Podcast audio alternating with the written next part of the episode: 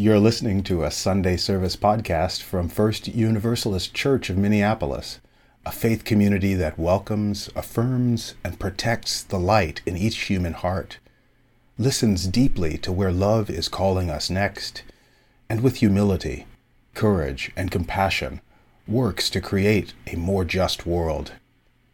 To learn more, visit us at firstuniversalistchurch.org.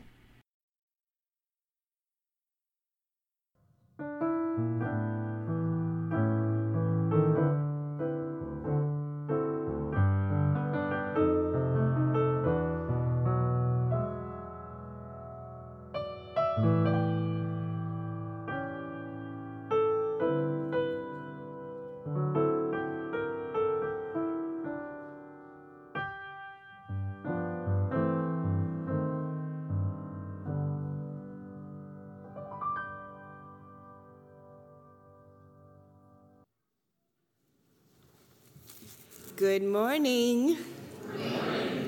Ooh, that was pretty good. My name is Ashley, and I am one of the ministers among you this morning. Before I bring you words of welcome from Dr. Glenn Thomas, who's taking some much deserved time of Sabbath this weekend, I just want to pull back the curtain for a moment on the comedy of errors that brings you this morning's worship service. In the past few days, your worship leadership team has collectively managed the death of an extended family member, a positive COVID test of a wife, a positive flu test of another wife. Yes, this whole team has wives. Sick kids. Sick kids, don't miss that one. A shuffling of staffing internally around all kinds of roles. Thank you, Dan, for being here to play the piano this morning.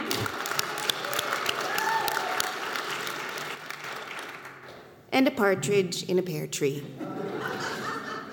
but seriously, as Allison, our interim director of Children, Youth, and Family Ministries, said on our worship leaders text thread yesterday, as we came up with contingency plan number 408, I feel like we are being punked. Which is when Reverend Arif chimed in with his characteristic pastoral wisdom and basically preached the whole service in a text. this is Stone Soup Sunday. You guys know that story? Stone soup? Yeah, where everyone brings something seemingly insignificant to make something delicious.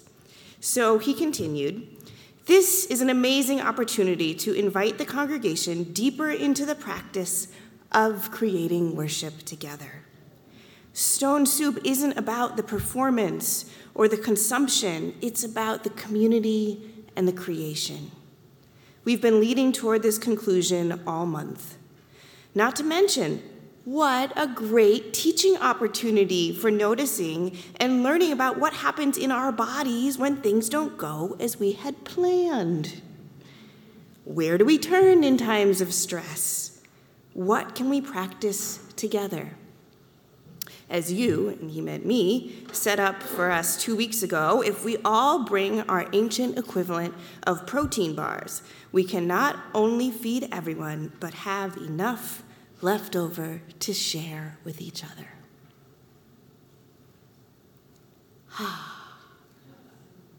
there was the worship service in a nutshell.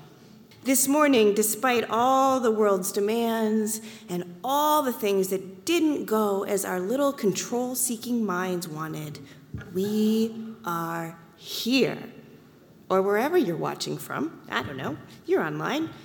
We are here to offer our own ingredients to the soup.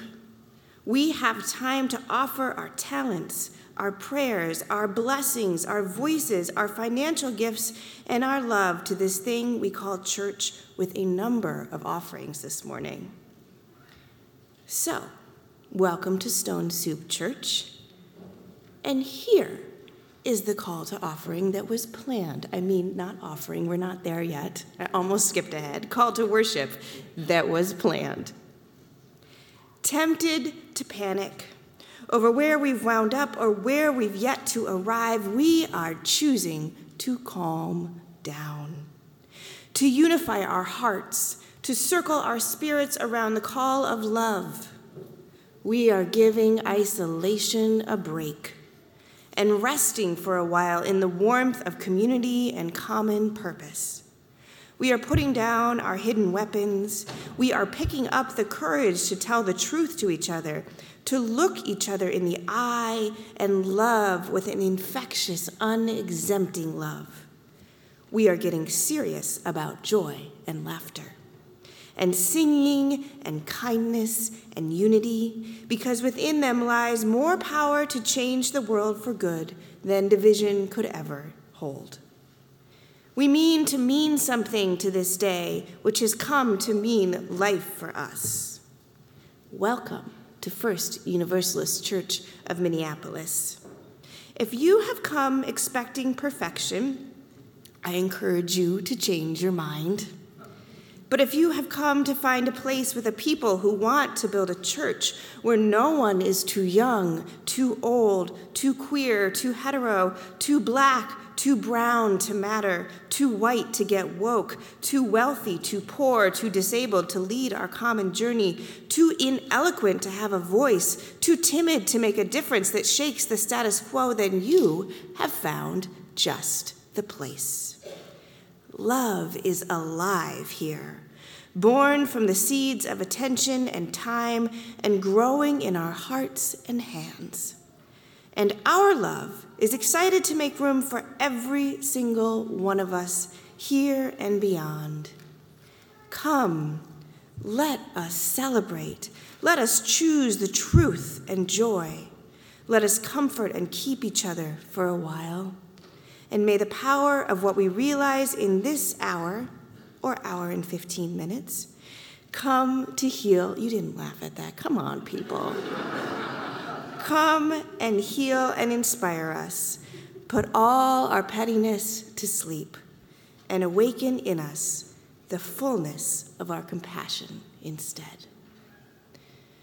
Let us take three meaningful breaths now to arrive fully in this space.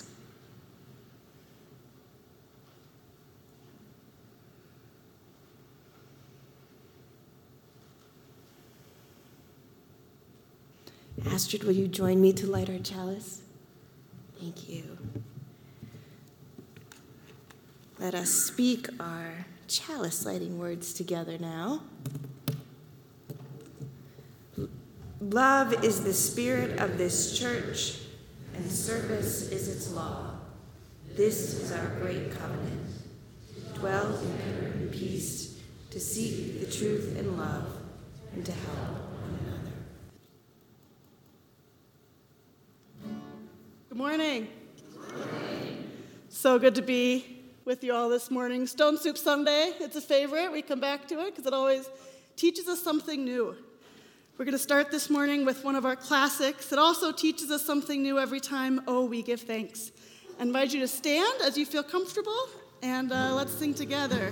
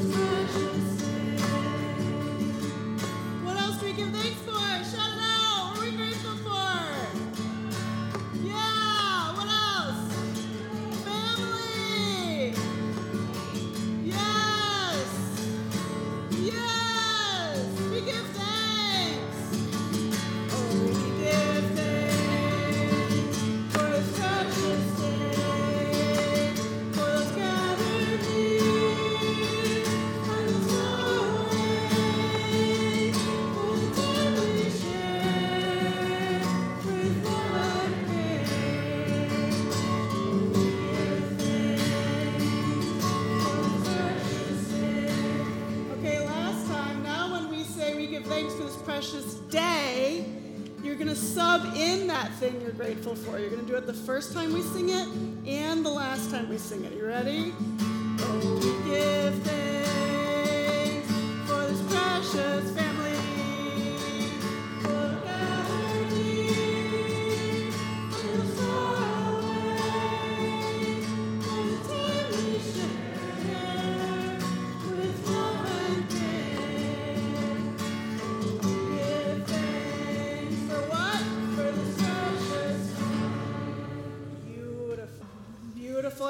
Be seated. I invite children and youth to come forward. If you're up in the balcony, you can come on down if you'd like.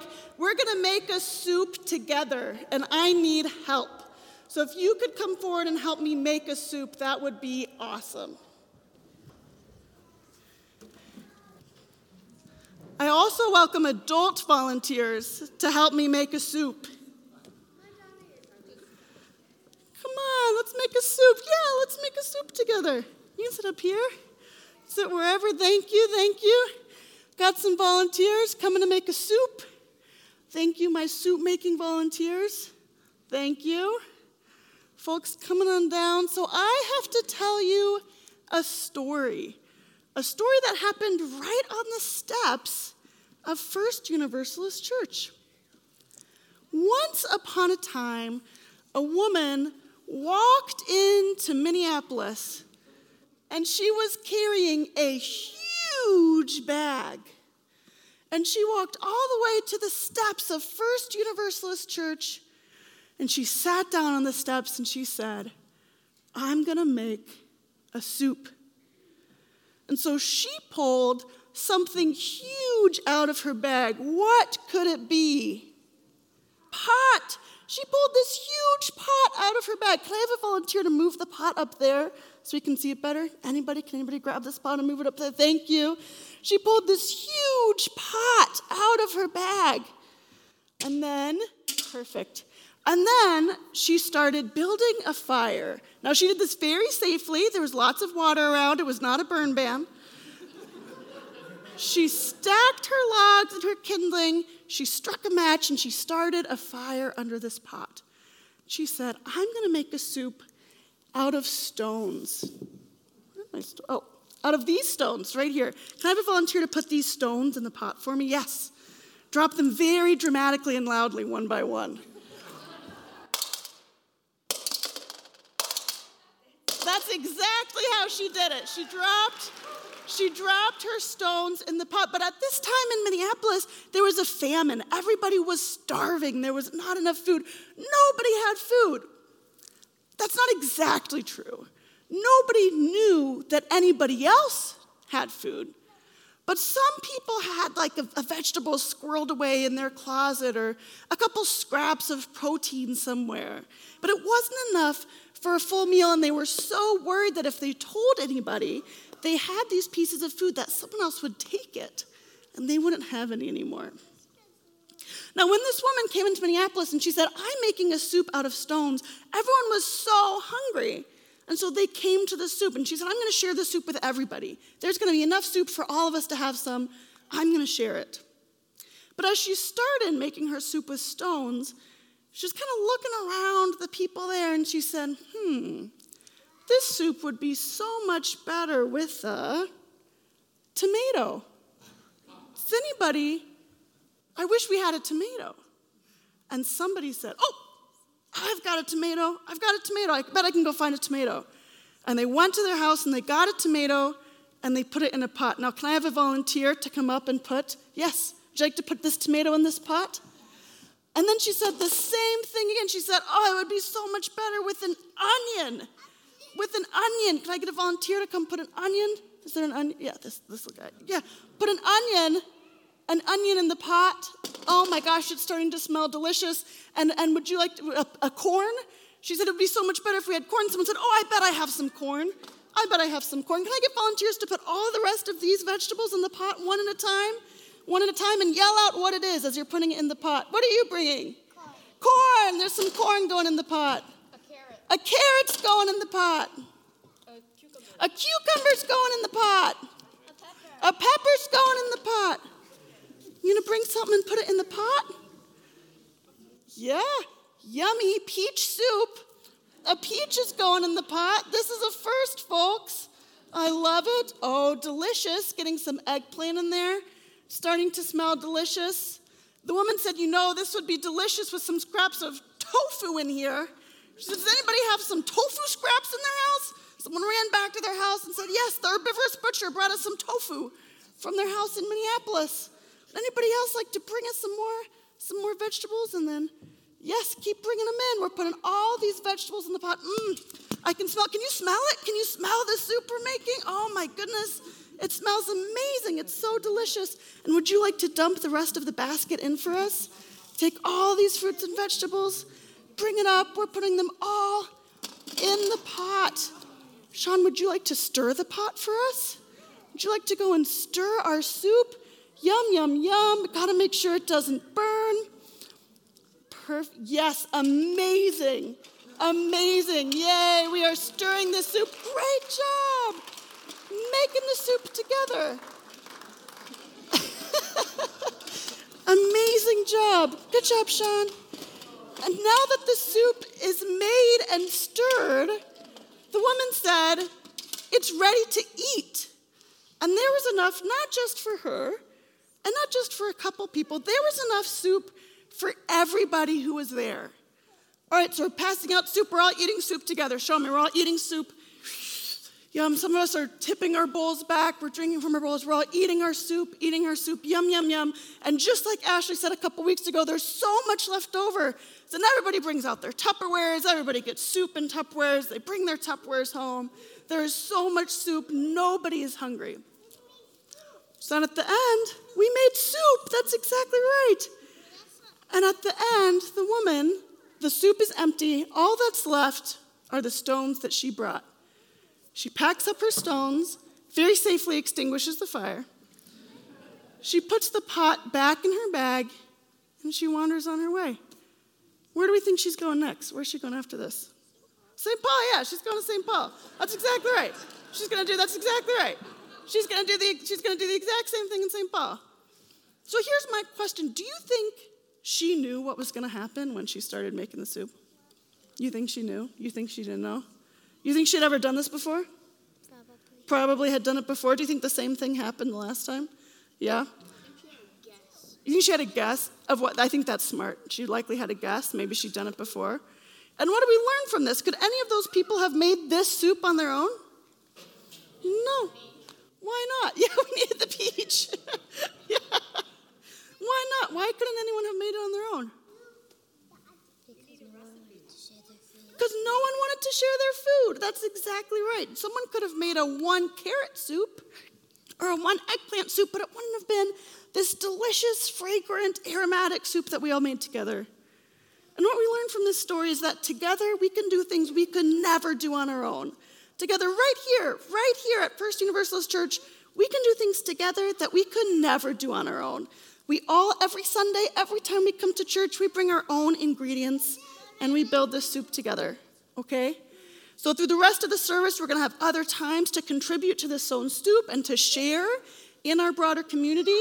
We're gonna leave this right here as a reminder that this soup is for all of us. It feeds us all. We are nourished together in community. Thank you for helping me tell this story, and you can head back to your seats.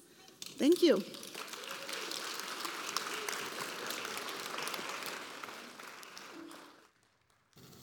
We just asked the youth amongst us and some of the young at heart to come and contribute to the creation of this soup that we make together.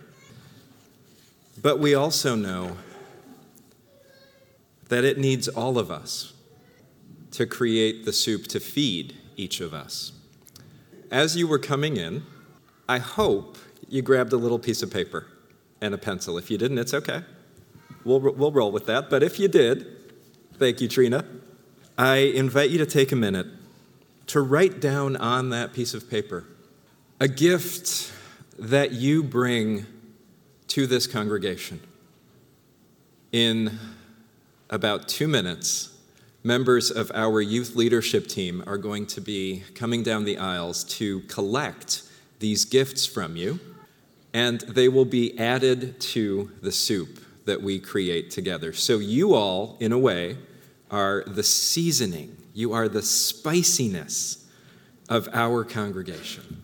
So, what is the contribution? What is the gift that you bring? What is the spice that is yours that flavors our congregational life together?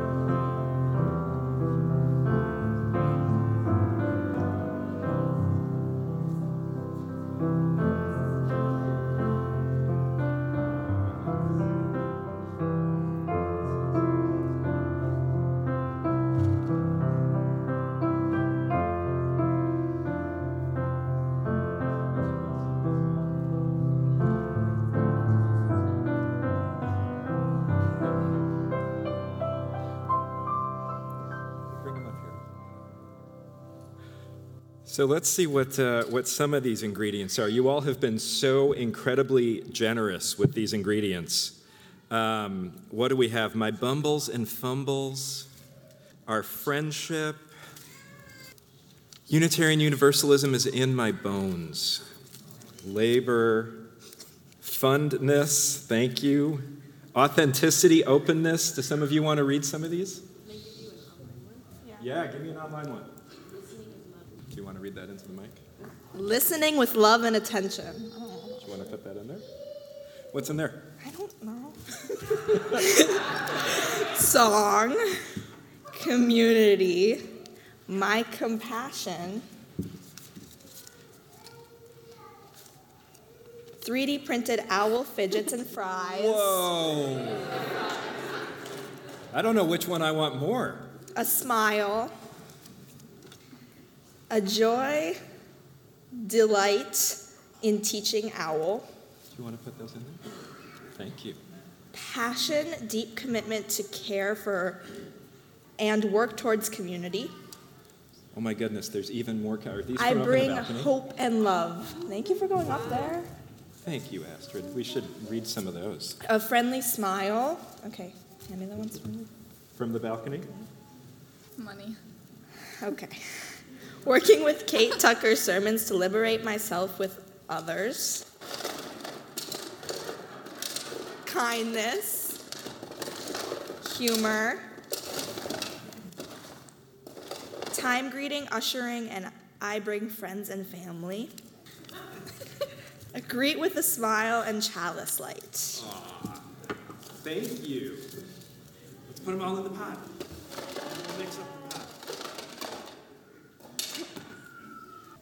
Thank you for all of the many gifts that you bring, the things that you contribute that season our congregational life together.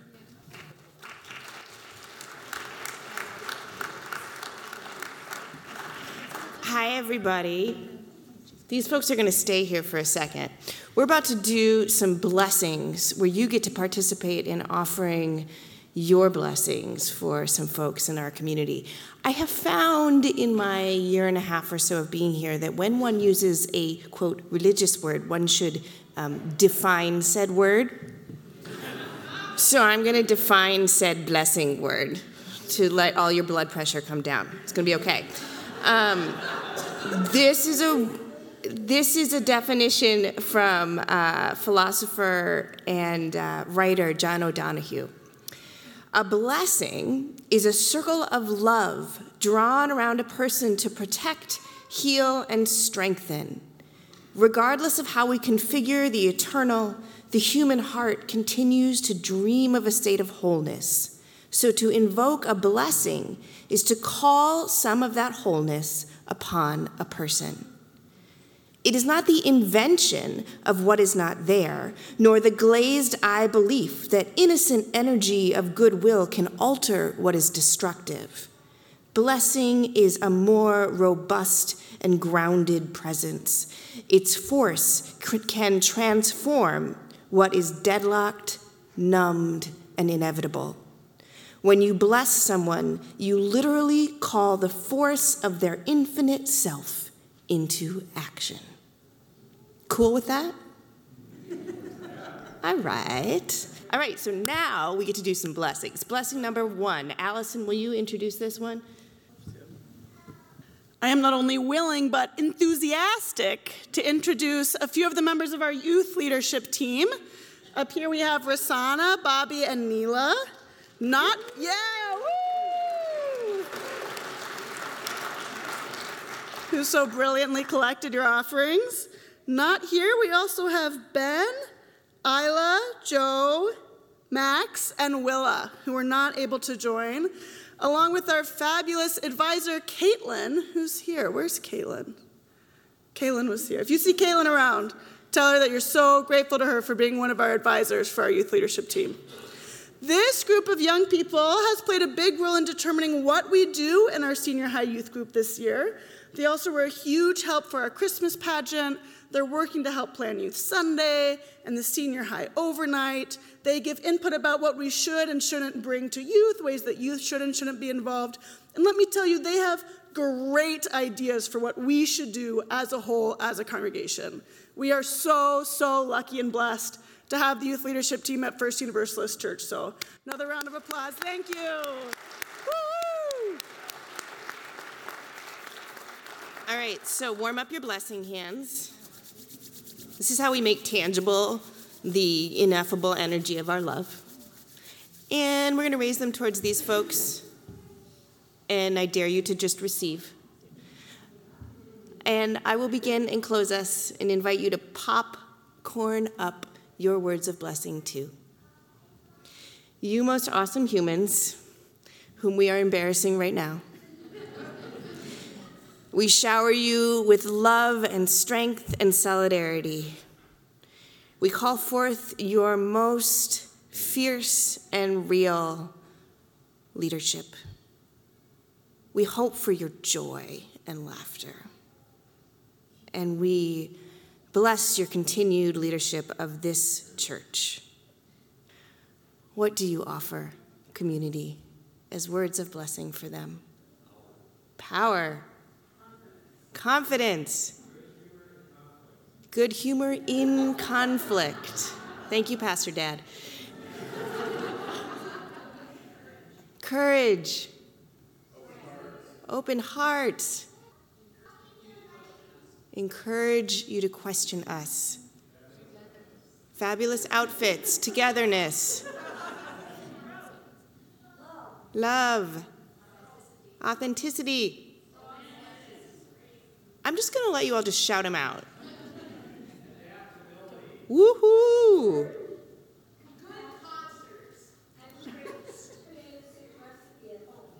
Tomato soup. What else? Fun. Mmm.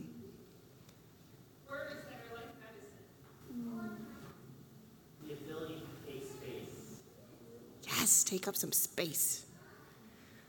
May it be so. May we make it so. Amen. Okay, so that was your warm up round, y'all.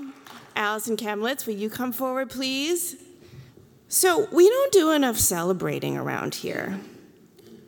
So, we're going to celebrate Allison right now and also send Allison on her way.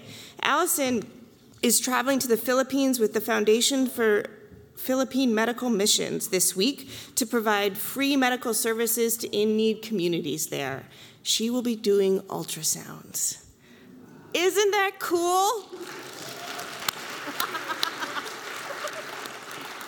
All right, now we get to embarrass lovingly Allison with an abundance of blessings for this trip. Allison, we hold you in care and safety and calm as you journey into this space of offering living blessing through medical care. What do you offer to Allison as she travels forth? Safe blessings on your travels. More hands, energy, adventure, courage, smiles, good sleep, gratitude, rest, good health. Strong boundaries. Safe flight, new friends, adventure. The joy of traveling with your son who will be a runner at the event for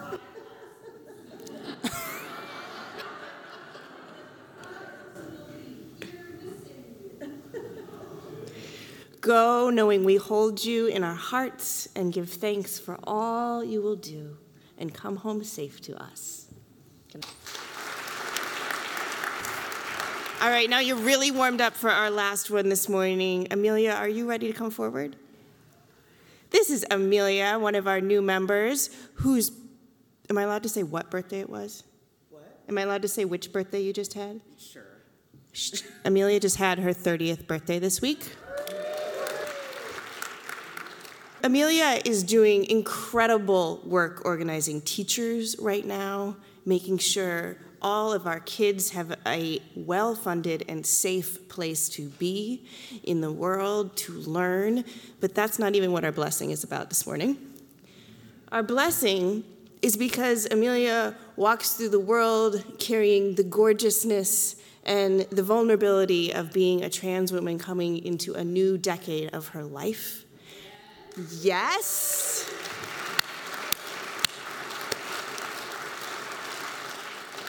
In a time when it can feel like a crime to exist so gloriously. In this world where the rate, the life expectancy of trans women is so frighteningly low, Allison reached out to me, Amelia reached out to me, we already did, Allison, and said, I feel scared. How can we hold this together? So we are finding lots of ways to hold this together. One of the ways is that we get to hold Amelia in our collective love and remind her that no matter what people are trying to legislate, we see the divine glory of her being made exactly as she is, walking through the world. Let us bless Amelia now with our words for this next decade of fierce femme, femme fabulousness. Can I put my hand? Yeah. Absolutely.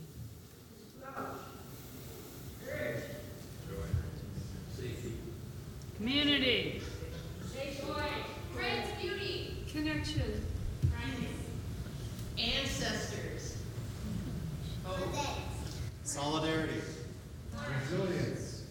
Community. Happiness. New friendships. Beauty. Courage. Cute outfits. as many moments of joy as you can contain. Romance.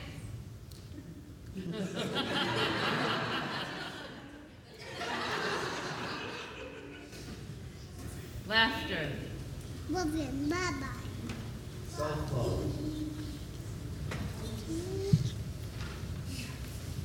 Amelia, wherever you go, may you carry our love and blessings and return always safely home to us to remind you of your infinite power and beauty. May it be so. Amen. Happy birthday.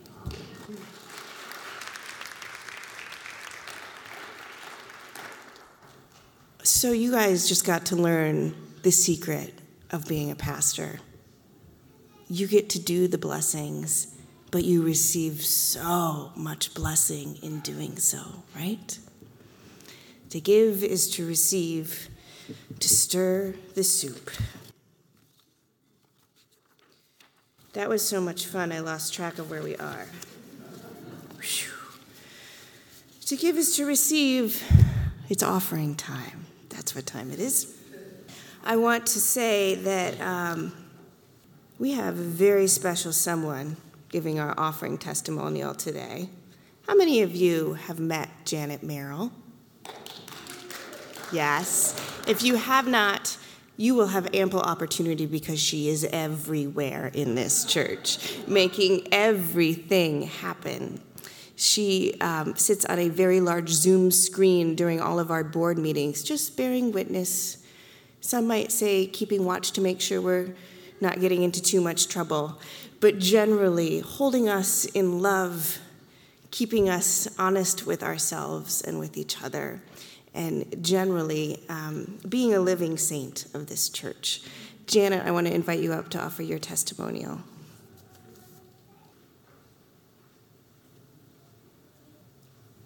I'm Janet Merrill, and I'm a member of the Stewardship Committee. 13 years ago, my husband and I moved to Minneapolis to be near our family. We had been members for 33 years in a small lay congregation in Bismarck, North Dakota. We loved our little congregation and considered it a light on the prairie. By the way, John Cummins helped start that congregation while he was a minister here. We knew we wanted to go to a UU church when we moved here. When I came to First Universalist Church, I thought I'd died and gone to heaven. There were real ministers,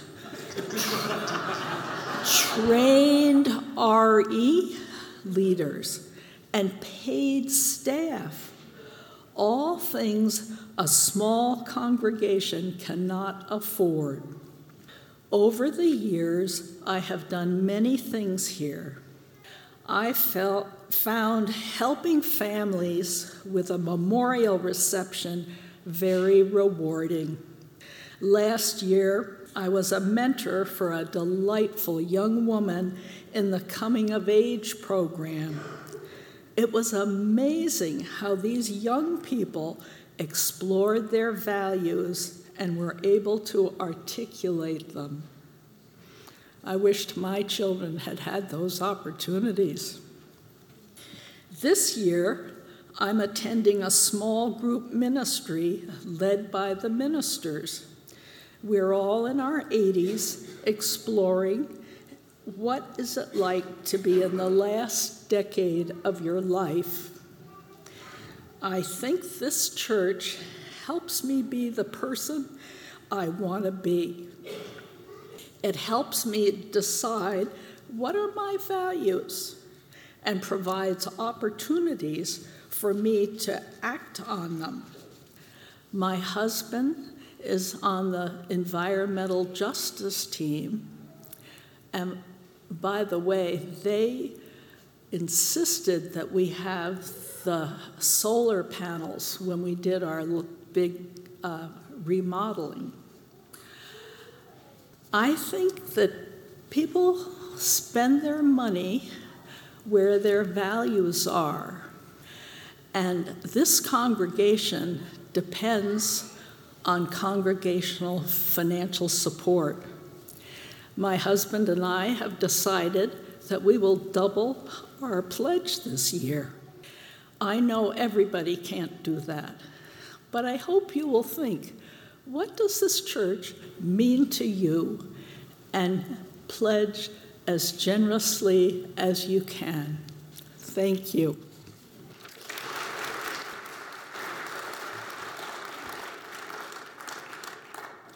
Thank you, Janet. There are pledge packets out in the uh, entryway to the sanctuary. We encourage you to pick up on your way out. And as you peruse your lovely packet, we invite you to just reflect on what you have received, how you have grown, and what are you feeling called to give. A number of us will be reaching out to try to connect with as many of you as possible about your spiritual practice of giving and what you need and what you want to receive and grow this year. Um, because we are a little bit large, we cannot actually talk to every single one of you. So, if it would be of particular meaning to you to speak with one of us, please, please send me an email and let me know, and we will make that happen.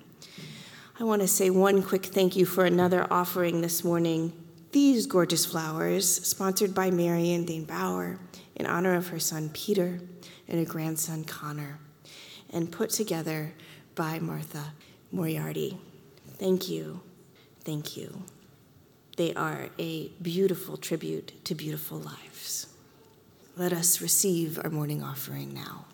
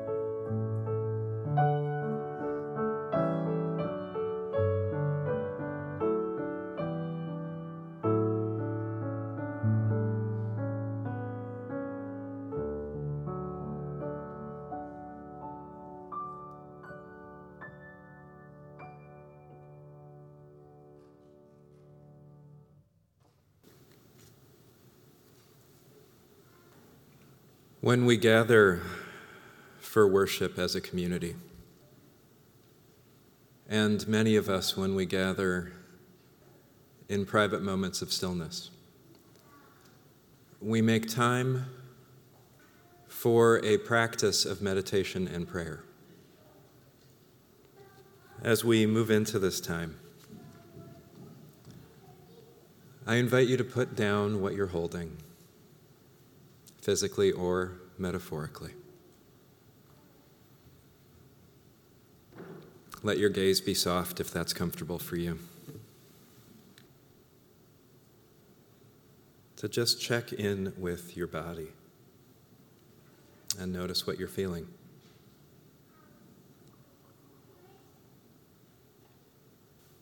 When we pray together in community, we offer out loud in the chat or held in the silence of our hearts what it is that we would like lifted up by this community, held by this community.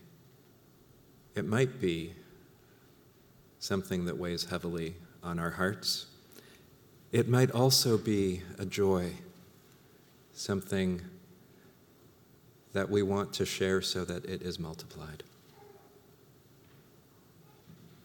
As we give and receive this time of prayer, we receive the offerings of the congregation with the words, You are not alone. We are holding it together. The space is open for your prayers, your joys, your sorrows that you would like held in the embrace of the congregation this morning.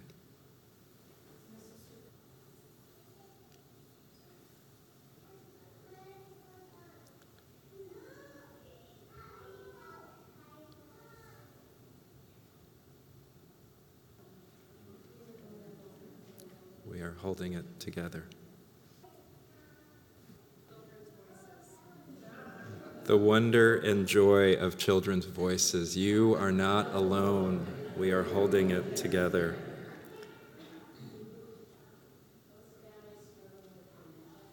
Families struggling with dementia. You are not alone. We are holding it together.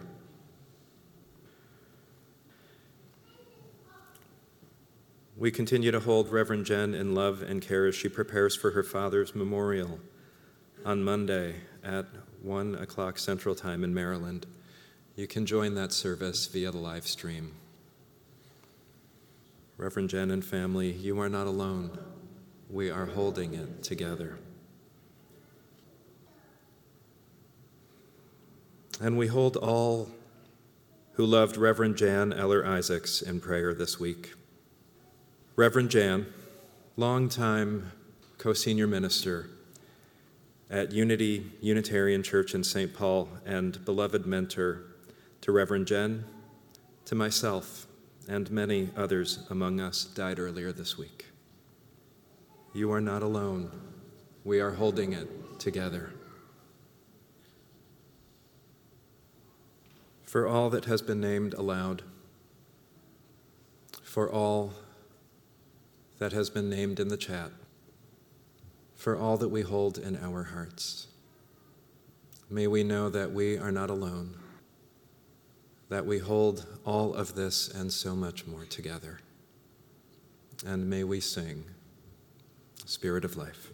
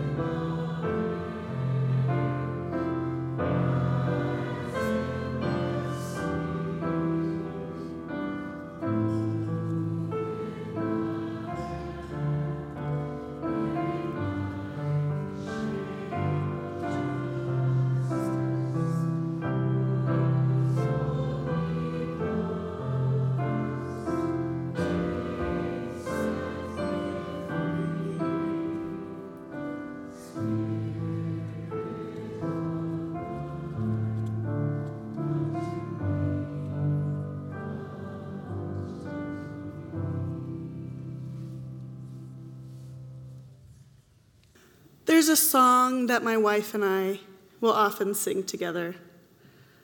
You might know this song. It's called Hallelujah by Mamuse.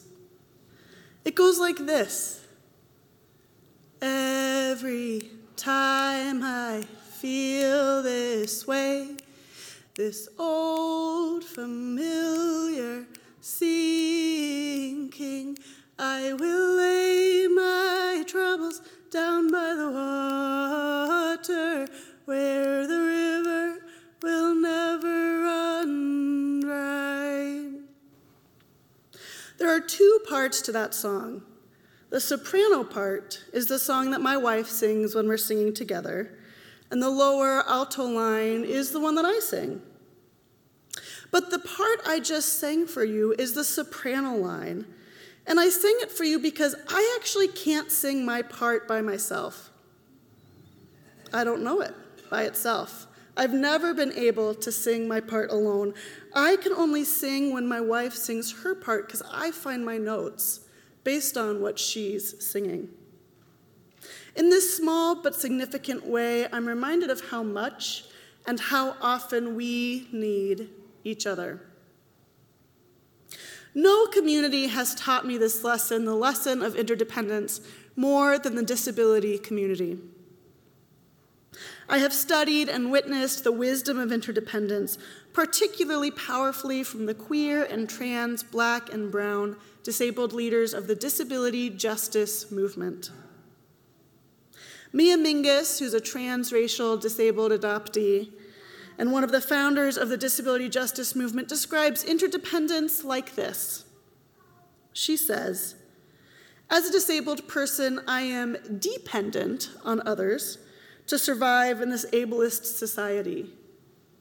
I am interdependent in order to shift ableism into something that can be kneaded, molded, and added to the many tools we will need to transform the world. She continues interdependency is not just me dependent on you. It is not you, the benevolent oppressor, deciding to help me. It is not just me who should be grateful for whatever I get. She continues interdependency is both you and I and we. It is solidarity in the best sense of the word. It is inscribing community on our skin over and over again. It is truly moving together in an oppressive world towards liberation and refusing to let the personal be a scapegoat for the political.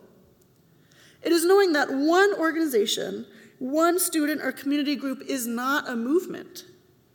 It is working in coalition and collaboration. She concludes because the truth is we need each other. We need each other. And every time we turn away from each other, we turn away from ourselves. As a disabled person myself, I practice interdependence, especially with and among my disability community. One of my favorite examples of such a practice began with a text from a dear friend and seminary classmate. She asked, Can you help me get a COVID test today? This was early in 2021, before at home tests were readily available, and she and I frequently accessed the same nearby COVID testing site. My friend is blind, and I have a propensity towards strong emotions.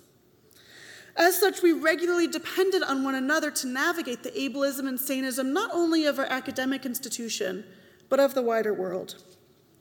On this particular day, my blind friend needed a sighted guide to help her get to the COVID test site, and I needed someone who would be a steady, grounding presence and companion on what was a particularly emotionally challenging day for me. In that moment, neither of us, for entirely different reasons, could make it alone. We needed each other, and we turned towards each other, as Mia Mingus would say. Interdependence is like this we walk each other to our COVID tests. We cook each other comfort food. We soak in each other's bathtubs to ease our chronic pain. We play with each other's children during therapy appointments. Interdependence is me singing with my wife, not knowing the alto part on my own. Interdependence is dropping my nieces off at daycare and kindergarten on Fridays while their parents bring us Dayquil when we have COVID. Interdependence is brightening someone's day with a phone call, while they in turn keep you company on your walk home with their storytelling. Interdependence is sharing your special interest with someone who cannot access that information otherwise. We are practicing interdependence in real time in this service today a service of offerings, offering vegetables to our stone soup, offering our gifts and uniqueness as ingredients for our shared nourishment, seasoning, not spices, because we're in Minnesota. We've offered blessings to youth and adults and travelers. We've offered the tenderness of our hearts to hold together. We've offered our voices in song and response. We've offered our financial gifts. And we offer our very presence in this space, virtual and in person, as witnesses to the possibility of community. We also practice interdependence for the long haul through our stewardship campaign. We remember that we are interdependent with this congregation. We both support and are supported by our shared, radical, love rooted, liberation minded ministry and community. We say often that here at First Universalist, we give, receive, and grow. Did you hear that? We give and receive. Just this week, I met with a congregant who told me a story about how when she and her family were experiencing a mold crisis, this church bought mattresses for her and her children so that they could sleep safely.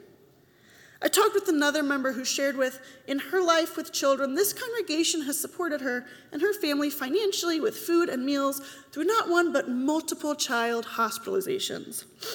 You have done this for our families, for our members, for people who take place in this congregation. This week, I've also heard from a family with young kids who committed to increasing their year in pledge to offer that same sort of support to other families. I've talked with members of our Children, Youth, and Family Advisory team who this year are increasing their gifts not only of financial support, but also of time volunteered in our Children, Youth, and Families program because they know the life changing education and formation that we can provide our young people when we fund and staff our programs fully. Stewardship at church is not the price of admission. We don't give because we get something. It's not insurance. We don't give in case we need something. It's not transactional. We don't give only when or if we get what we want.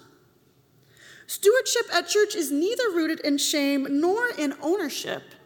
We don't give because we're forced to, and we don't give so we can force others. At church, at least at our church, we give because we believe that we can do together what we cannot do alone. We give because we would rather eat a delicious vegetable fragrant soup than eat our carrot alone in a closet.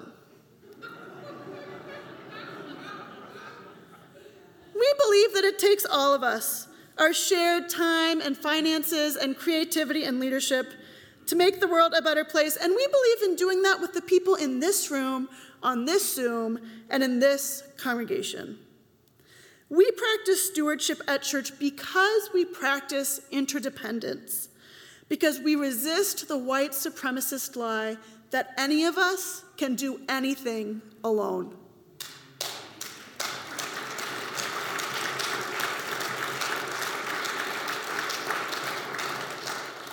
Because it's just not true. It has never been true. And we tell the truth at church. Interdependence here and everywhere else is neither a charity nor a checkbook.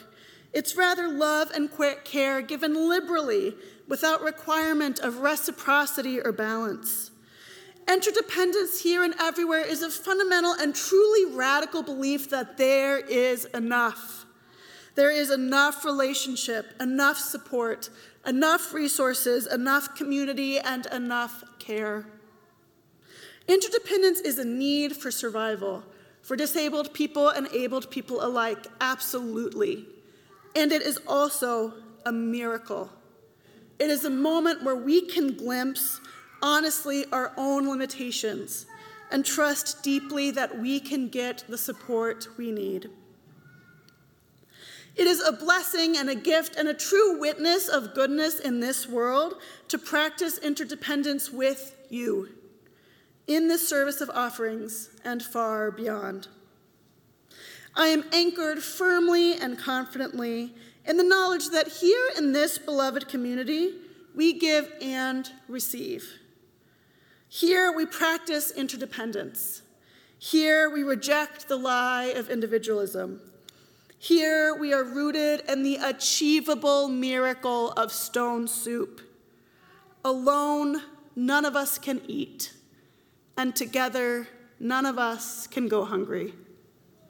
Alone, none of us can eat, and together, none of us can go hungry.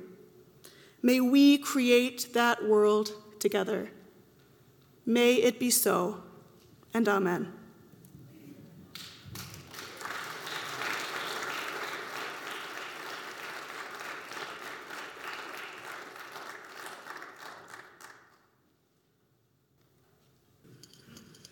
So now we're going to close with our final offering of the day, and this is an offering of song. The song we're about to lead is This Joy by Shirley Caesar, and this comes from the Black church tradition. I know it through the work of Resistance Revival Chorus. You might also. This is a black zipper song. I'll teach you a little bit more about how it's going to work in a minute. But I want to be clear that just as we're interdependent with each other in this room, we need each other, we also need the wisdom and the beauty of art, of cultural traditions that may not be our own. And when we practice borrowing from, appreciating other cultural traditions, we do so with humility, with accountability, and with respect. So as we participate in this song together, we honor where it came from. We honor our cultural relatedness to this art form, and we appreciate the beauty that comes to us in many forms. We'll sing this song, This Joy That I Have. We'll start a couple of verses, and you are going to help me decide what we're singing for the last couple verses of this song. This is the final offering that we are giving and receiving each other today. I invite you to stand as you are comfortable, and we will sing this joy.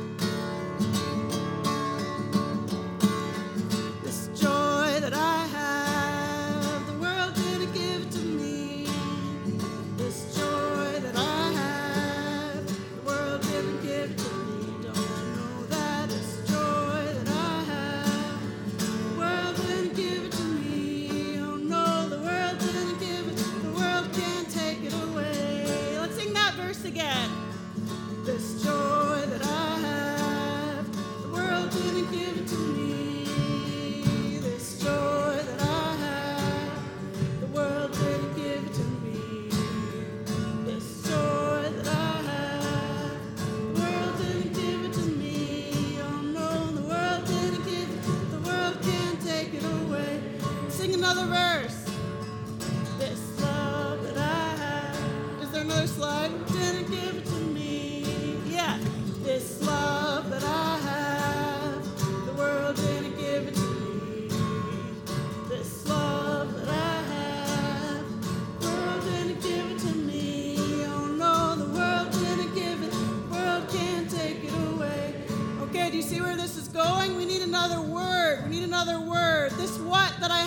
Someone give me something. This peace, here we go. This peace, this peace that I have. The world didn't give it to me. This peace that I have. The world didn't give it to me. This peace that I have. The world didn't give it to me. Oh no, the world didn't give it. The world can't take it away. One more word. This, this hope. Here we go.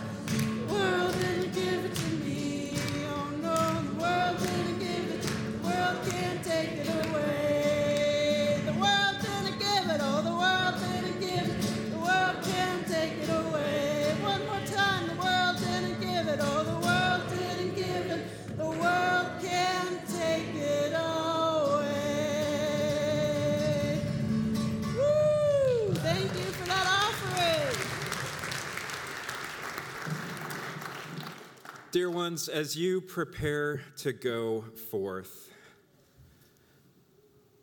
there are two things that I want you to know. The first is that if you are new to this congregation and would like to learn more, a place to start is happening right after this service.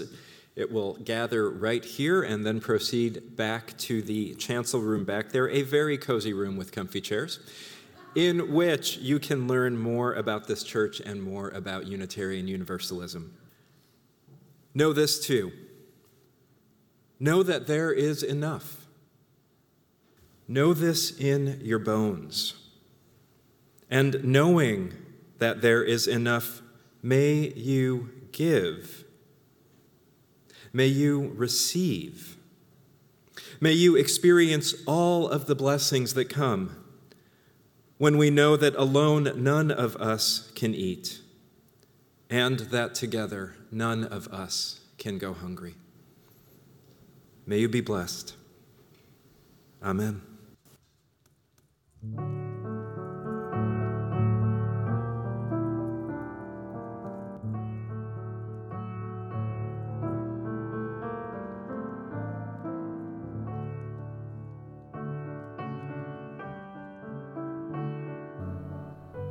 Thanks for listening. If you've been comforted or inspired by this podcast, please consider supporting our ministry. Podcasts are free to download, but they cost money to make. Visit firstuniversalistchurch.org slash donate to make your gift. We'd love for you to join us in person or online on Sunday mornings. To learn more, visit us online at firstuniversalistchurch.org.